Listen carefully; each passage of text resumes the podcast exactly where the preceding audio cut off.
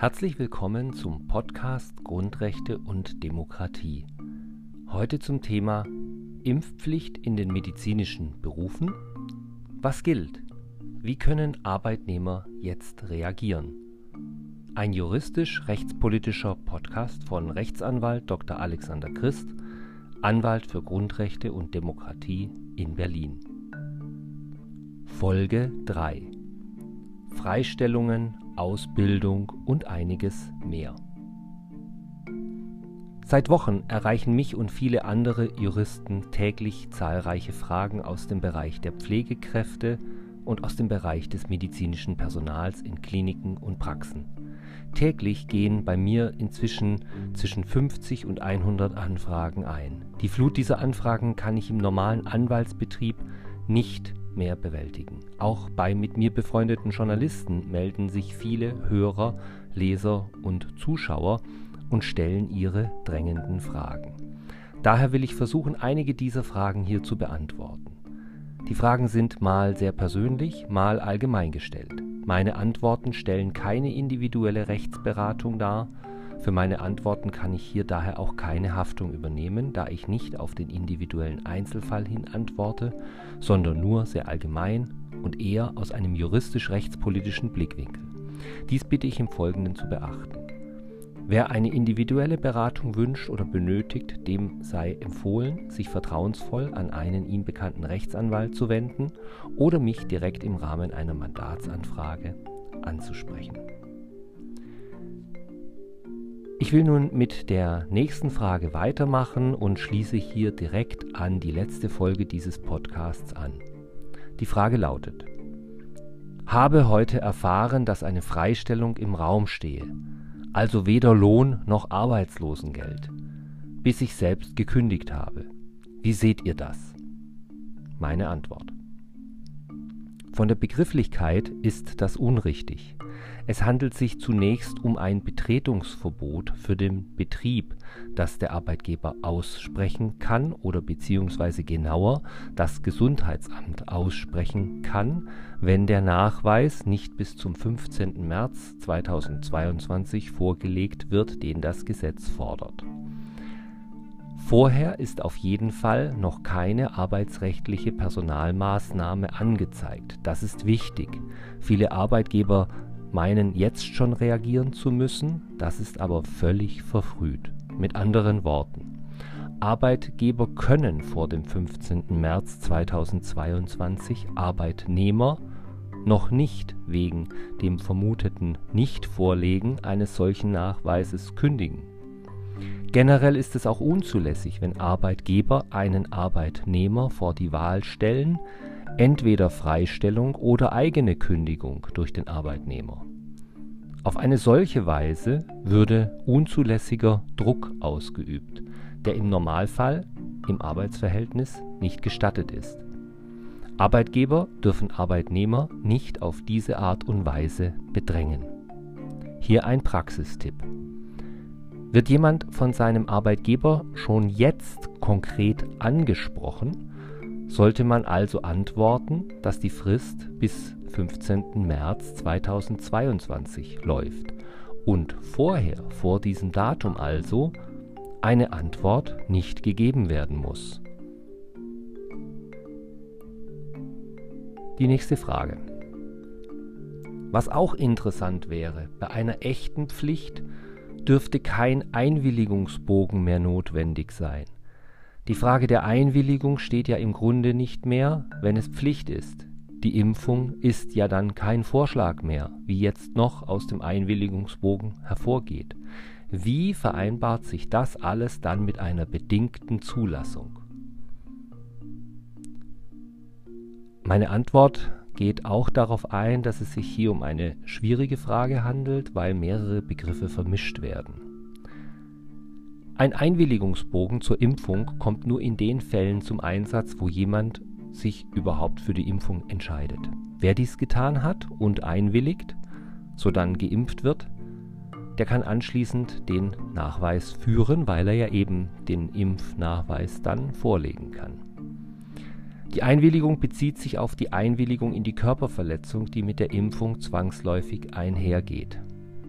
dieser Maßnahme, die ich persönlich grundsätzlich für verfassungswidrig und menschenrechtswidrig halte, freiwillig zuzustimmen, empfehle ich persönlich nicht.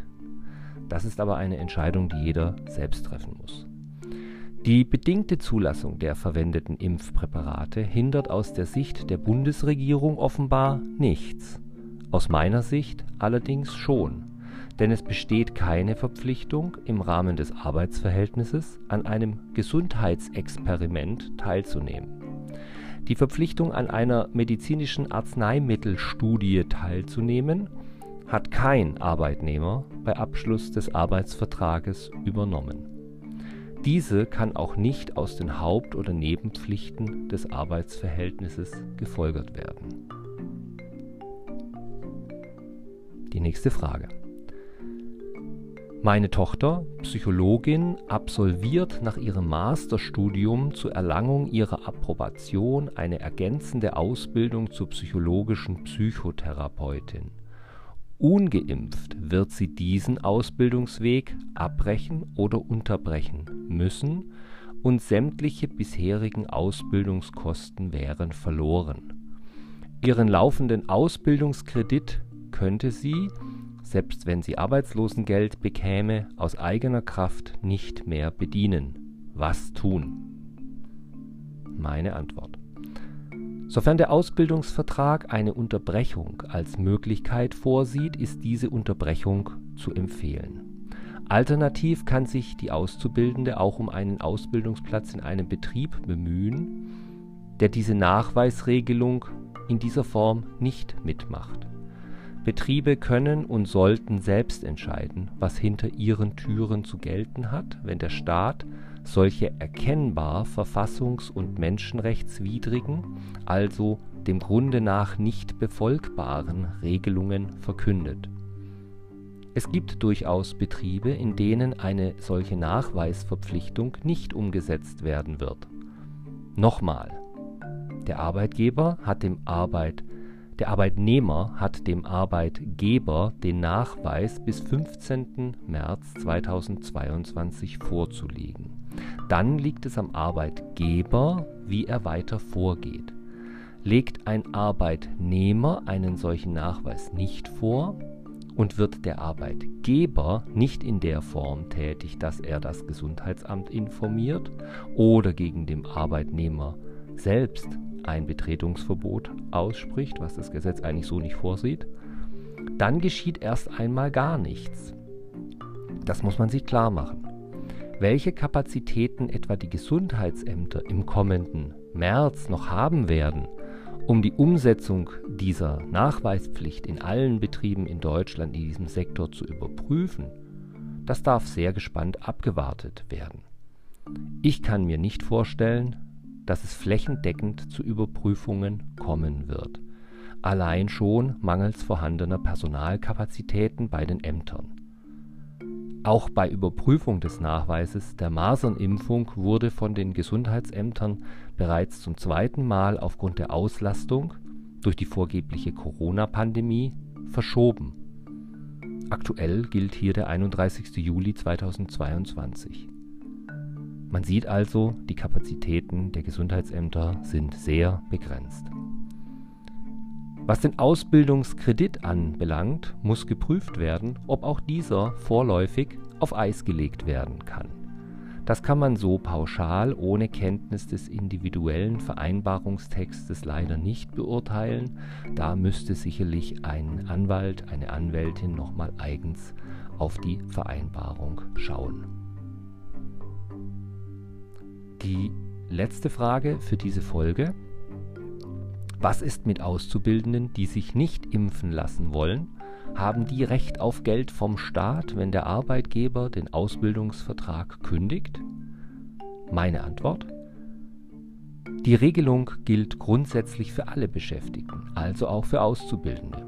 Nochmal, die Kündigung ist aber nicht die automatische Folge der Nichtvorlage der geforderten Nachweise.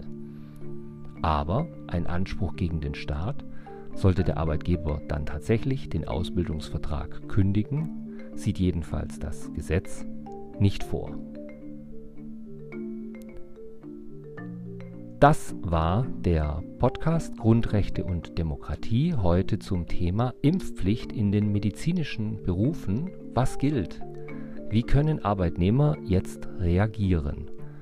Das war die Folge 3, Freistellungen, Ausbildung und einiges mehr. Wir wollen weiter ganz genau auf die Sachverhalte und die Vorschriften schauen und genau jedes Detail beachten. Deshalb Fortsetzung folgt.